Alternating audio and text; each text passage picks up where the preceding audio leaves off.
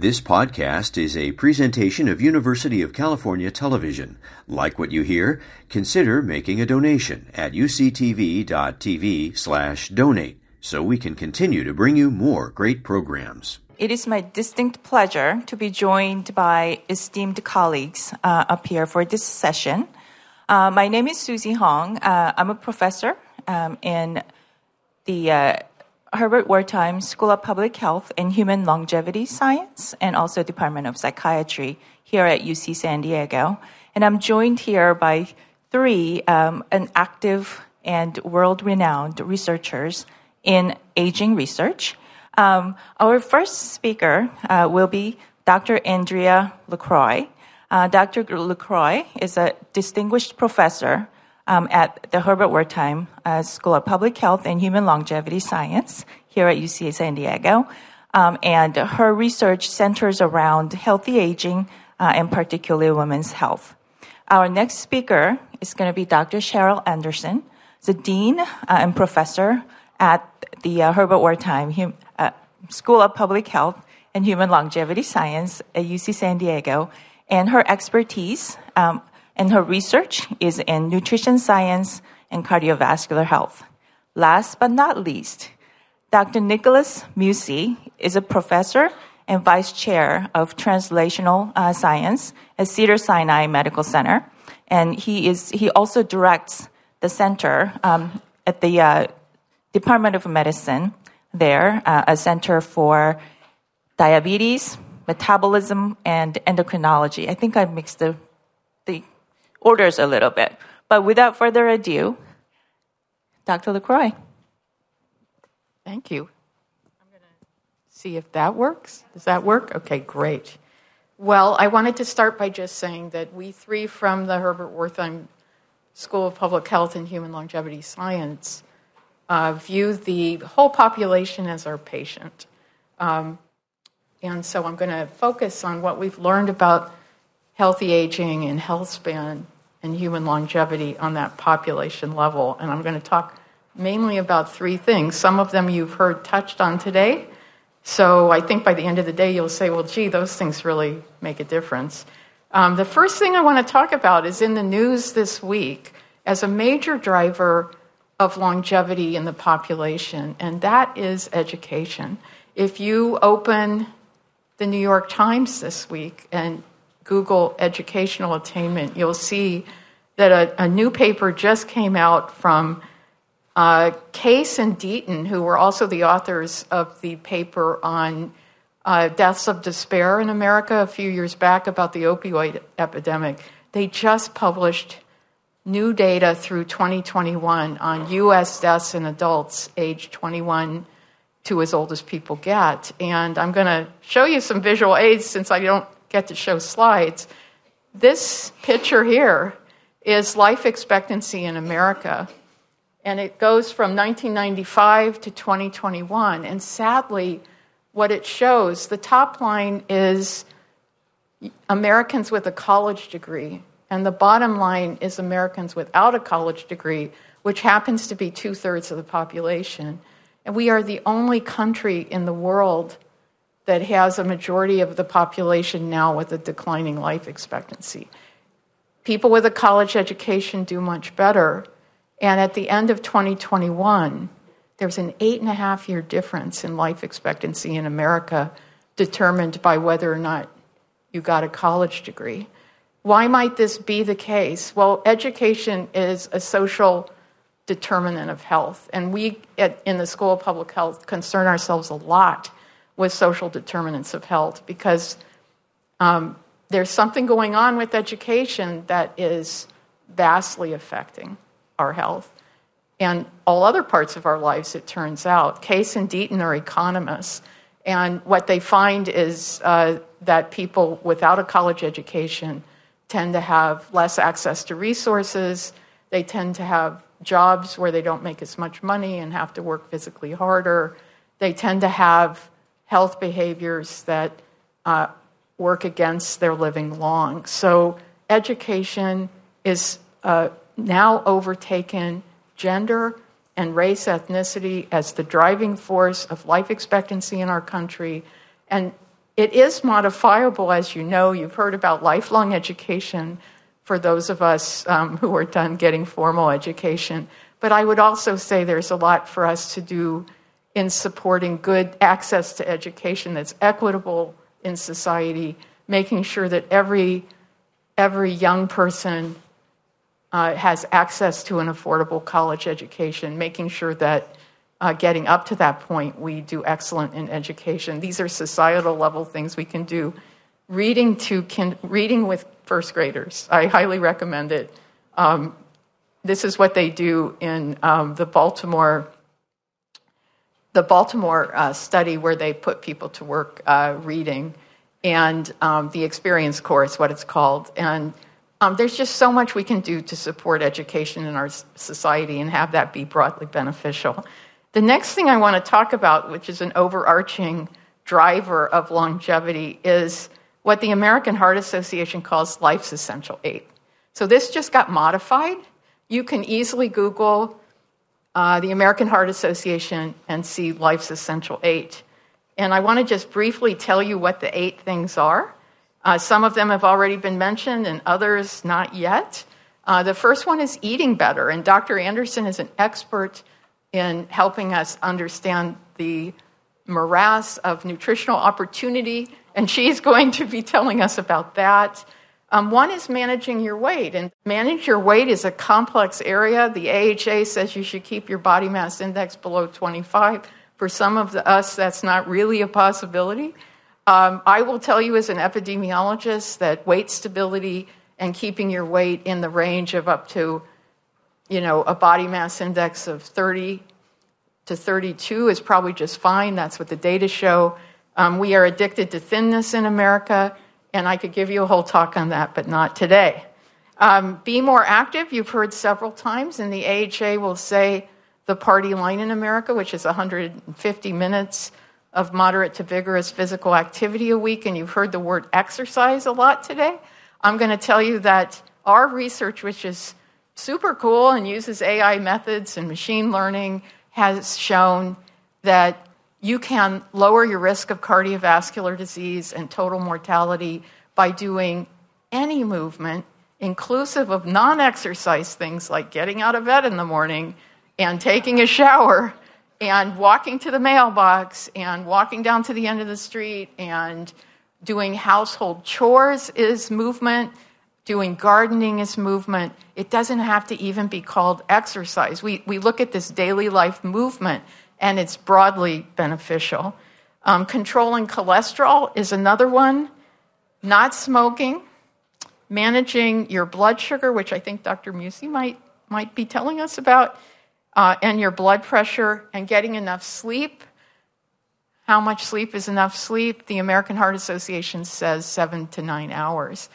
Let me also say that these same modifiable health behaviors are associated with a lower risk of Alzheimer's disease and are uh, part of the biggest randomized trials going on right now, the FINGER trials and the POINTER trials, showing that they're broadly beneficial for brain health, and they're also the very same things that reduce your risk of cancer. So while Doctor Olshansky says that age is the biggest risk factor, we know there's great heterogeneity at every age, in our biological aging, in our overall health. And these eight things are part of the geroscience that we can do without taking a pill to slow the aging process.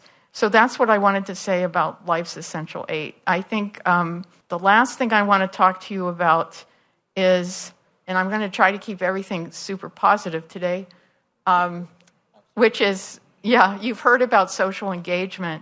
There is a, now a huge amount of evidence. Um, a recent paper studied over two million older individuals in ninety studies around the entire world, um, and looking at social isolation and loneliness in relation to mortality. And uh, based on this and all those component studies, we know that Uh, social isolation is associated with about a forty, thirty to forty percent increased risk of mortality, and loneliness around a twenty percent increased risk, depending on adjustment. All of these things are adjusted for age, so they're independent of age per se. Um, the thing I want to tell you about that is this. The Surgeon General has a brand new report out on uh, the epidemic of social isolation and loneliness in America. And I just want to say in the positive, what does it mean to not be socially isolated and lonely? And I want to advance the concept to you that there's something salutary, something beneficial about uh, being loved and giving love um, throughout our lives. They don't call it that in science, but some scientists do. So there's a woman called Barbara Fredrickson. Uh, she wrote a book called Love two point oh.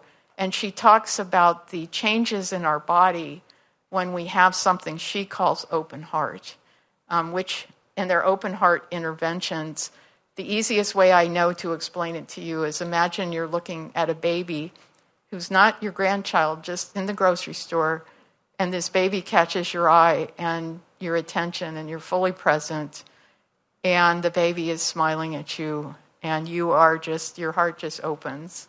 Um, That to me, that's my experience of open heart.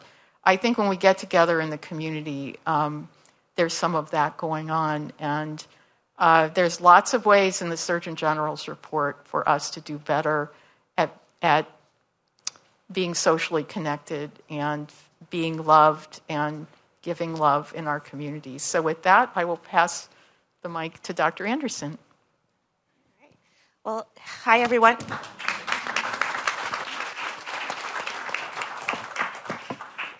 Hi, everyone. It's such a delight for me uh, to be here today to talk a little bit about um, healthy aging. I want to say thank you to the conference organizers, and um, I'm so happy to be here with my distinguished colleagues.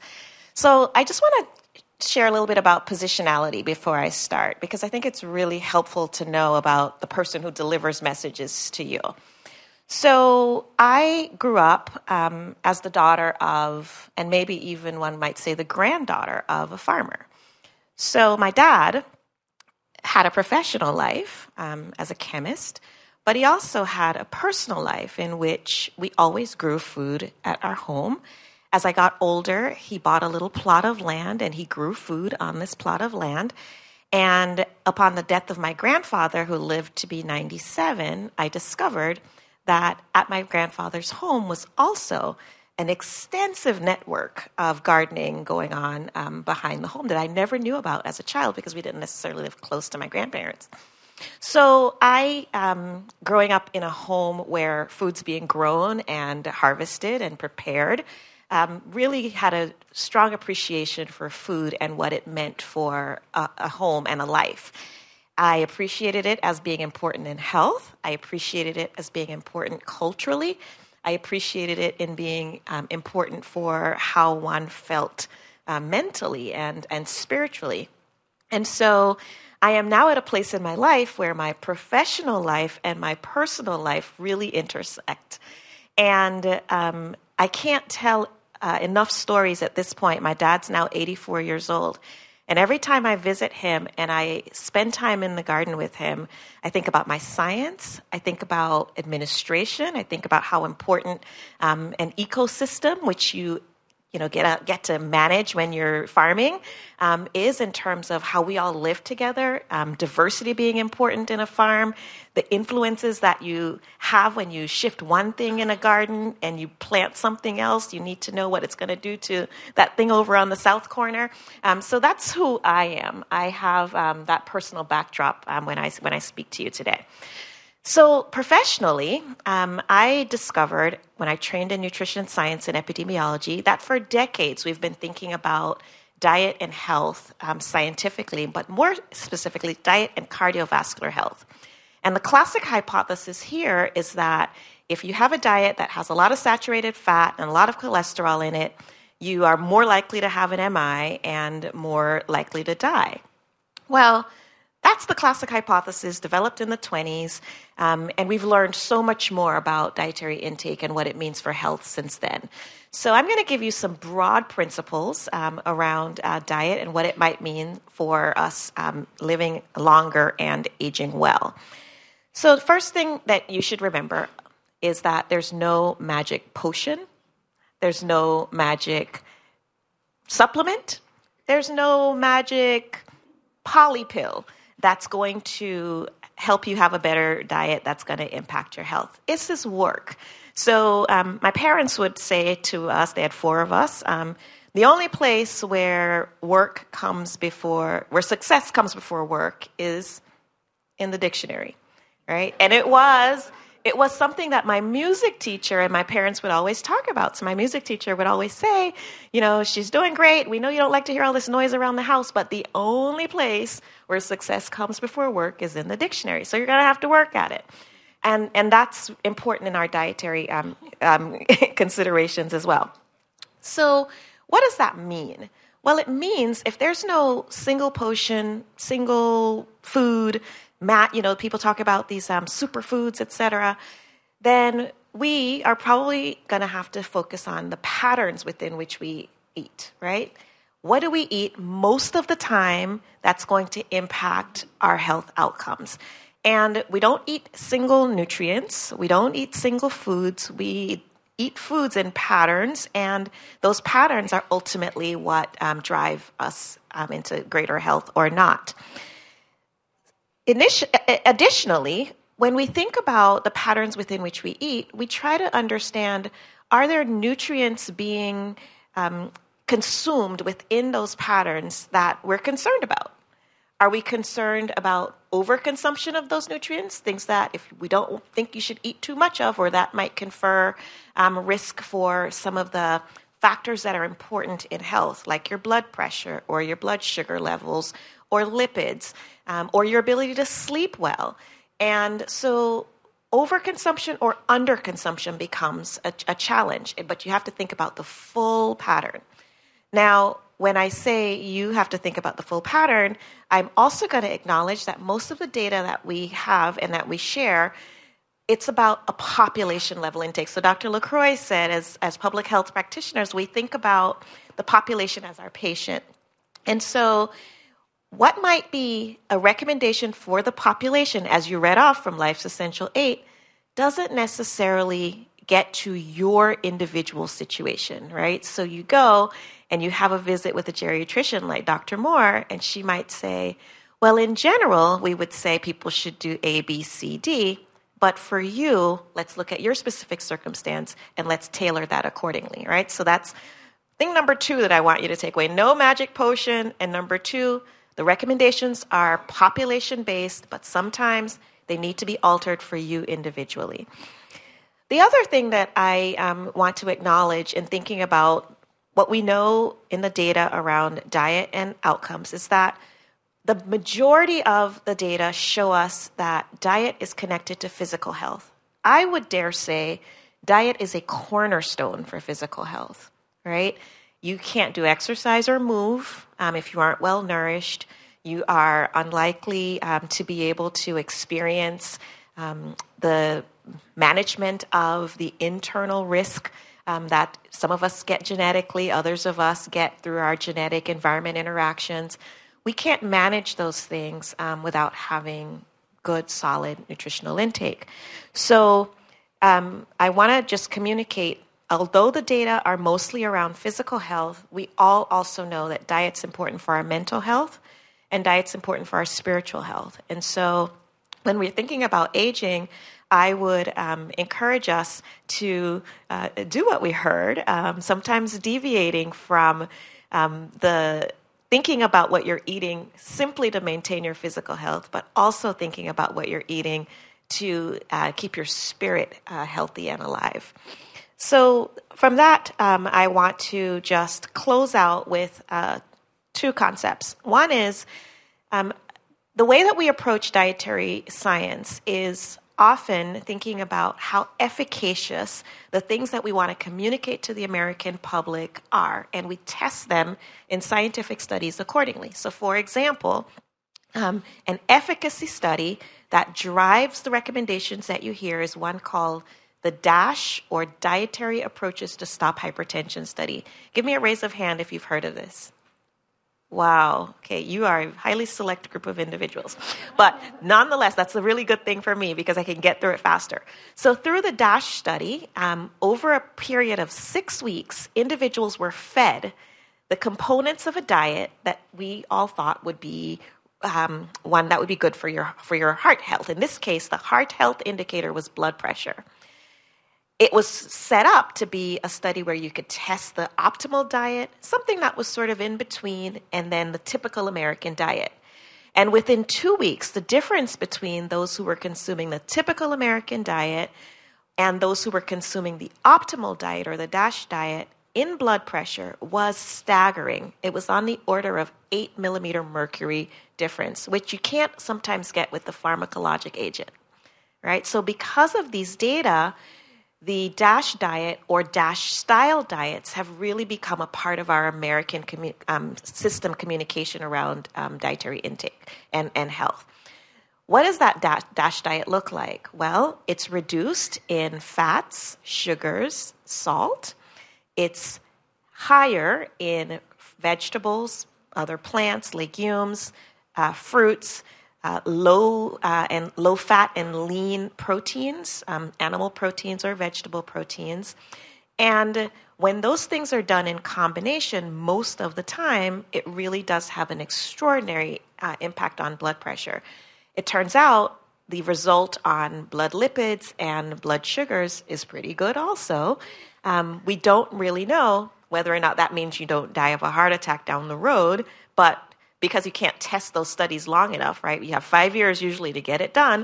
Um, but you do know that if people have controlled blood pressure and lipids and sugars, um, and now we know if you sleep well and you don't use tobacco, then you're less likely to to experience the number one killer of men and women across the, the globe. So that's the that's the genesis and the basis of, of, of that work. However, I will tell you where I am currently in my science and in my sort of aligning my personal life and my professional life. In twenty twelve, I had just moved here to U C San Diego, and I published a paper um, of a trial that was an efficacy trial. And we fed people what we thought by guidelines they should be eating. We got beautiful results at the end of feeding. People were doing and exhibiting exactly what um, we thought they should be doing. Then I said, let's see if people can handle this when we stop feeding them, right? So we gave them counseling and had coaches available and just compared that to doing nothing. You go with God and see how it works out. And the people who were in the intervention with the counselors and the support, they did phenomenally better than those who were trying to do it alone. However, even that group that was doing so much better than those trying to do it alone could not stay where they had been when we were doing it for them. What it did for me was it changed the entire way that I thought about my work. And it this this study, I can't tell you how many people, I got media coverage, like everyone was really, they were like, this is amazing. It made it into policy. However, that diagram, I wish I'd brought a piece of paper like Doctor LaCroix did, but that diagram looked like a check mark, right? People started at a, at a level. They were brought down to where we think they should be, but then they just started to tick back up.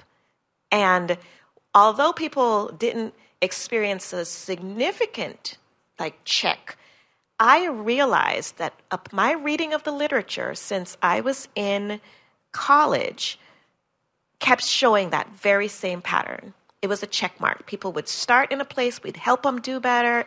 In the ivory tower context, you'd send people away to try and do these things on their own, and they would go sometimes even beyond where they had been at baseline. So what does this mean?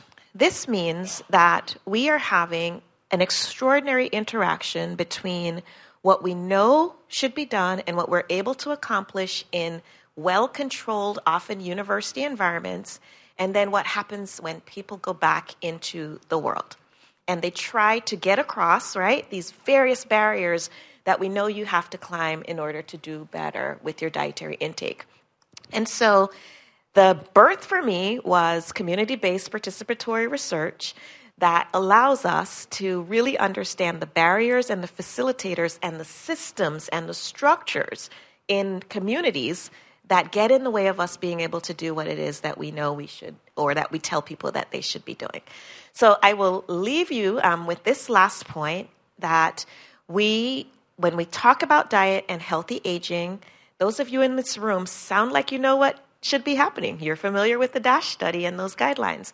However, all of us, public health is about all of us. Every single person in this town should stand a chance, no matter where they live, where they learn, where they work, play, or pray, to have a healthy diet and to age well. So I welcome questions about this when we move on to discussion, and I will pass on to my colleague, Doctor Musi.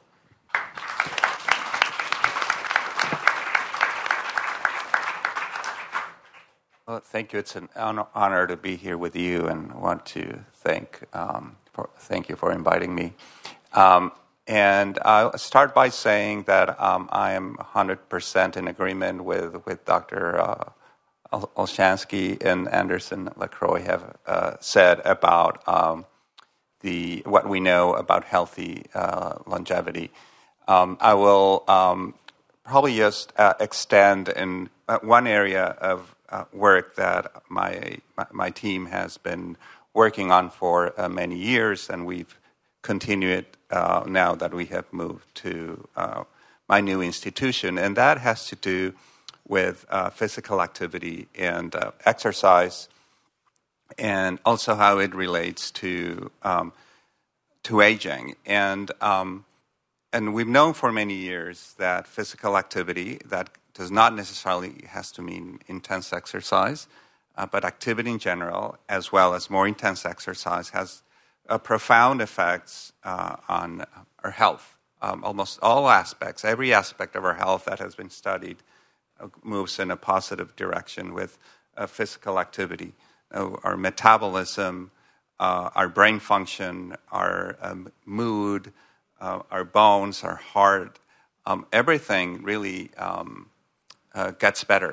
So absolutely um, advocate and uh, for uh, maintaining uh, active uh, lifestyle. Um, what what is also, but it's very, very intriguing is that uh, how exercise works, um, how is it able to uh, do all these things? It's uh, largely uh, unknown from a biologic uh, perspective. And um, it, it's important to understand how exercise works because Uh, first, we could per- personalize exercise uh, programs. To e- it, it, it is likely that not all exercise uh, types of exercise benef- cause the same benefits in each person. Uh, the amount of exercise and, and how to apply it. No, we, there are general guidelines. You know, one hundred fifty uh, hours, um, uh, minutes, uh, hours. Okay. Thank you. That's why uh, we have one hundred fifty minutes, no, uh, for a week. It's uh, very challenging. Um, but there may be uh, uh, people that benefit uh, with much less. And it is potent- is possible that one hundred fifty minutes is harmful to some uh, people. So how can we um, tailor that? Um, so um, it turns out that we're learning that um, Uh, what, what are the mechanisms by which exercise works? And you know, the classical thought that we're exercising, our muscles are working hard, our heart is pumping hard, and this is just kind of magically making us feel uh, stronger.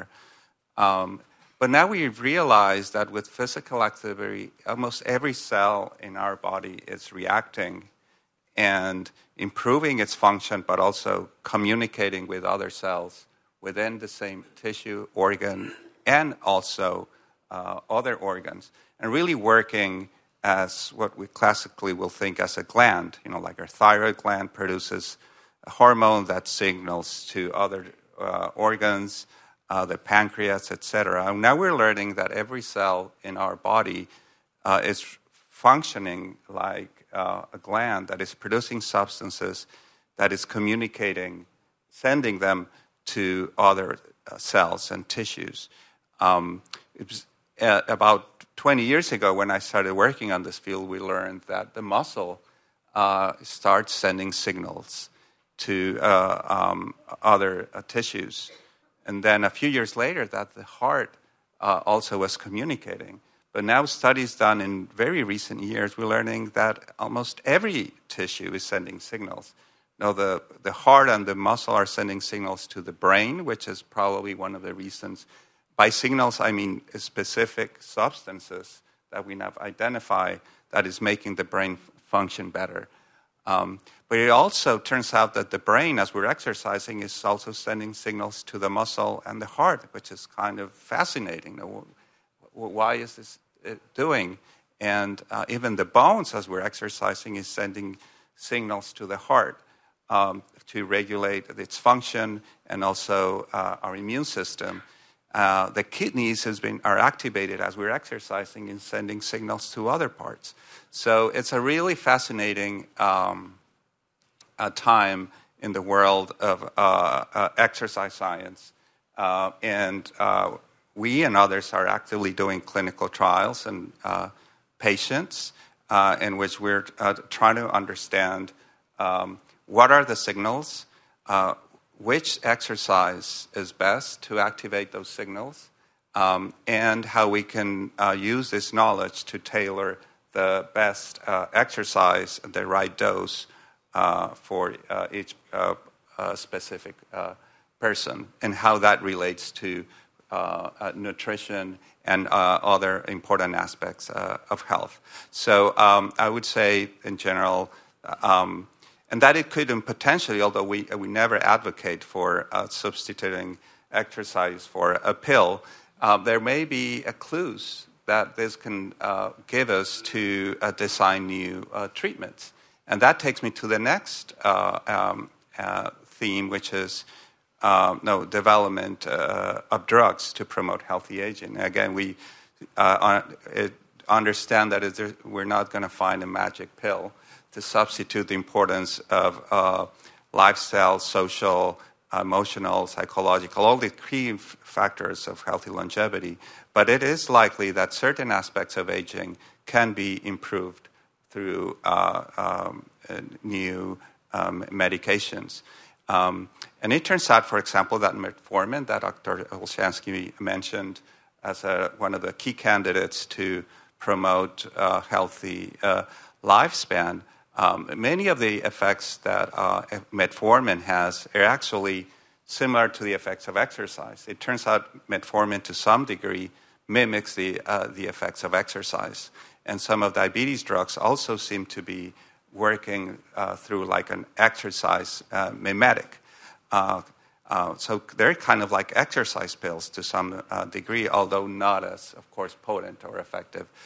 Um, uh, of exercise. So we're also working, uh, doing uh, trials uh, in patients trying to uh, understand uh, and test certain drugs that have an exercise-like effect, like metformin, uh, senolytics, which are these drugs that kill senescent or zombie cells, um, and drugs that um, promote uh, my, um, our metabolism, like N A D boosters. You might have seen her in commercials, although we're certainly trying to do it, doing it through a very rigorous scientific uh, process, and and, um, and uh, other um, um, trials that we're uh, doing to try to understand uh, how drugs that may mimic the effect uh, of exercise uh, could potentially be used to promote healthy lifespan. But certainly, um, we. Um, recognize the importance of lifestyle interventions and um, um, trying to uh, promote, um, trying to design the best uh, exercise lifestyle interventions based on the specific biological and social um, um, uh, properties of each uh, person. And I will stop there. Happy to answer any questions. Thank you.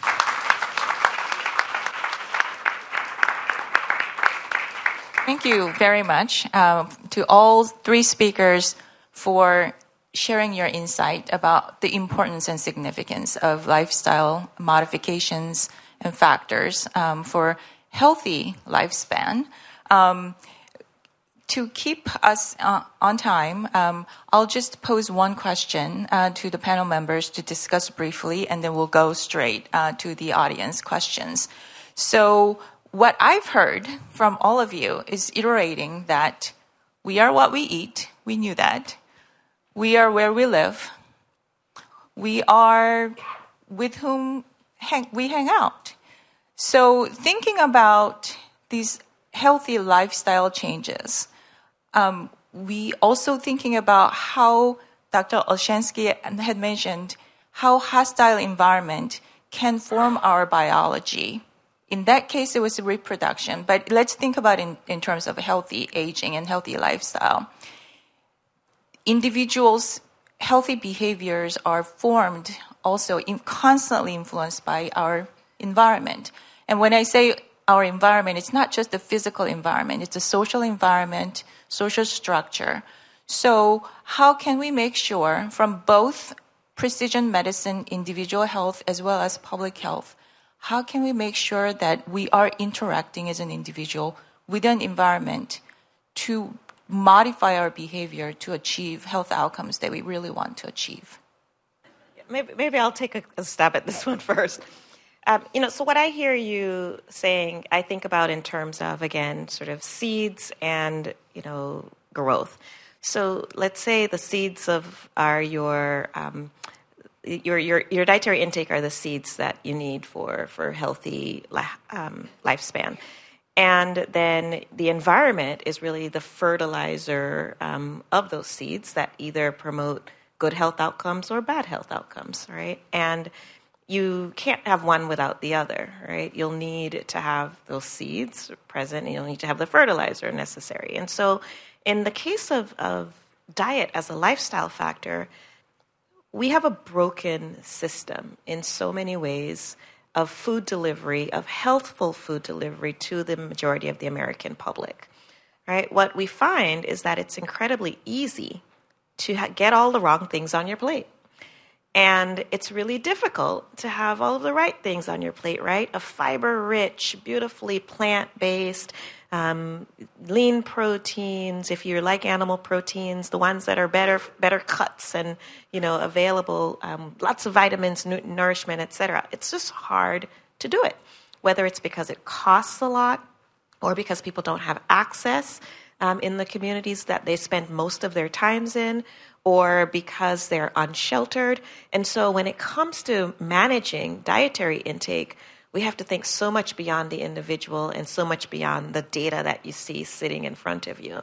And so it, um, as we all know in public health, it really requires that we do our work at the intersection of community.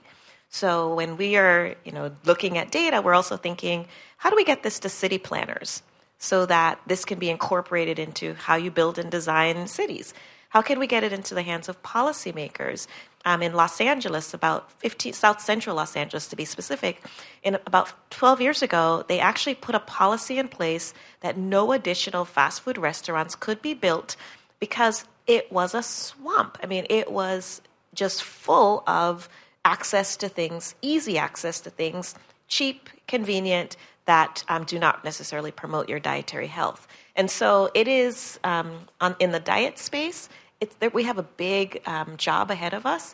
And I think through advocacy groups, through our science that we generate, um, and through really working in science at the intersection of community, we can try to make a better case, uh, as Doctor Olshansky said, maybe for the children, you know, and that would hopefully lead to greater benefits down the road. And challenges. Thank you very much. Uh, let's make the environment not hostile for certain people to live a healthy life. The first question that we got, do you still recommend Mediterranean diet for improved aging for all? Yeah, so I love this question. And the first thing that I would um, do is to change your question a bit, which is the worst thing a responder can do. But I would add an S to the end of diet. Um, there is no such thing as a Mediterranean diet per se. Um, it is a way of eating that we characterize largely by a region of the world, but it can be done in so many um, different ways. Just think about how important culture is, how important um, our taste preferences are, and then use that as an umbrella in thinking about the kinds of things that are healthful, again, like lots of color um, in your meals, and then substitute the foods that you like, that you prefer, that are culturally important to you in their most healthful form. But to just get right to the heart of the question, yes, following a Mediterranean-like dietary practice, the data show consistently improves health outcomes, whether it's mortality or cardiovascular health. Thank you very much. Uh, we'll move to the next question, which I thought might come up. Um, metformin was mentioned in Doctor Oshansky's video. Do any panelists recommend it? If so, how to convince primary care physician to prescribe it? And there was another question to Doctor Musi. Is metformin given to non-diabetic patients? If yes, in what setting? Yeah, so these are very important questions. Um, metformin um, has been shown to have broad, uh, uh, broad benefits uh, on um, uh, metabolism, um, some parts of chol- uh, forms of cholesterol, um, uh, heart disease, and possibly um, cancer. Um, and... Um, It also has a mild effect for uh, weight loss um, and um, uh, possibly um, uh, to reduce inflammation. Uh, and I'm talking about um, data, clear data uh, in human trials. Now, in um, um, in, in rodents uh, and other species, it also has um, clear uh, benefits. Um, many aspects uh, of aging. And also ep- epidemiological data, um, which is essentially analyzing um, large uh, data sets uh, in uh, humans, also point to uh, beneficial effects on aging and, and, and lifespan. Um, However, and uh, that Doctor Olshansky was mentioning, and that was the point of the presentation of F D A, is that um, uh, before widely recommending its use beyond its classical uh, effects, uh, indication of diabetes, um, we uh, really, it's our role as healthcare providers to uh, um, go with what the evidence is, evidence is based on uh, clinical trials, which a clinical trial is taking uh, um, uh, no, patients with a specific uh, characteristics and uh, uh, treating them against a, a placebo, ideally, because the placebo effect can be very strong, um, to make sure that it's better than a placebo in a, what is called a randomized trial. Um, And so until that is um, done, which is the importance of TAME, uh, it's uh, very challenging for a healthcare provider to, in good faith, uh, recommend it uh, and prescribe it uh, beyond its um, uh, indications or clear effects. So clearly uh, indicated and beneficial in uh, type two diabetes. So unless it's a Uh, unless it cannot be tolerated or it's a good reason, everyone, or uh, or it should be the first line in type two diabetes, although now there are all, all other excellent drugs. Um, also for very early, uh, what is called pre-diabetes, which is our, uh, the um, between normal glucose, normal sugar, and, and diabetes. And that, uh, it's also recommended in pre-diabetes. Um, I think in uh, uh, obesity, Uh, uh, being people that are overweight, even if they're not uh, pre-diabetic, uh, uh, it, uh, I would not have a problem with its use uh, because it can help a little bit with the weight, but also it could potentially have heart uh, difficulties. Uh, certain forms of other hormonal problems, what is called polycystic ovary syndrome uh, in uh, young women that can cause uh, some metabolic abnormalities. Um, and it can help with that, and also some of the reproductive effects. uh, of this disease, it, it is uh, uh, bene- uh, it is probably beneficial.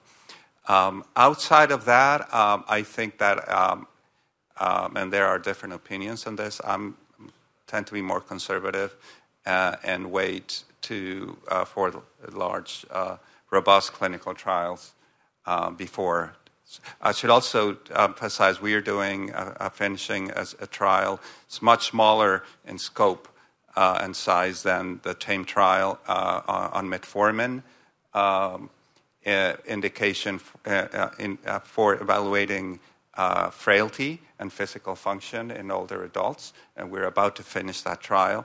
Our hope that if, is that it's positive uh, in terms of be- uh, frailty and physical function, and that would further provide support for, for larger trials for for TAME. Thank you very much. We're at the end of uh, the this session, and thank you so much for your level of engagement and interests, and thank you to all um, for your wonderful um, talks. You've been listening to a podcast by University of California Television. For more information about this program or U C T V, visit us online at U C T V dot T V.